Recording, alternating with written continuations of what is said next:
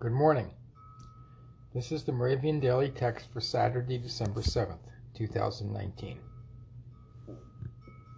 The text today is Psalm 43, verse 3. O send out your light and your, your truth. Let them lead me to your dwelling. The teaching text is 1 John 1, verse 5. This is the message we have heard from him and proclaim to you that God is light and in him there is no darkness at all.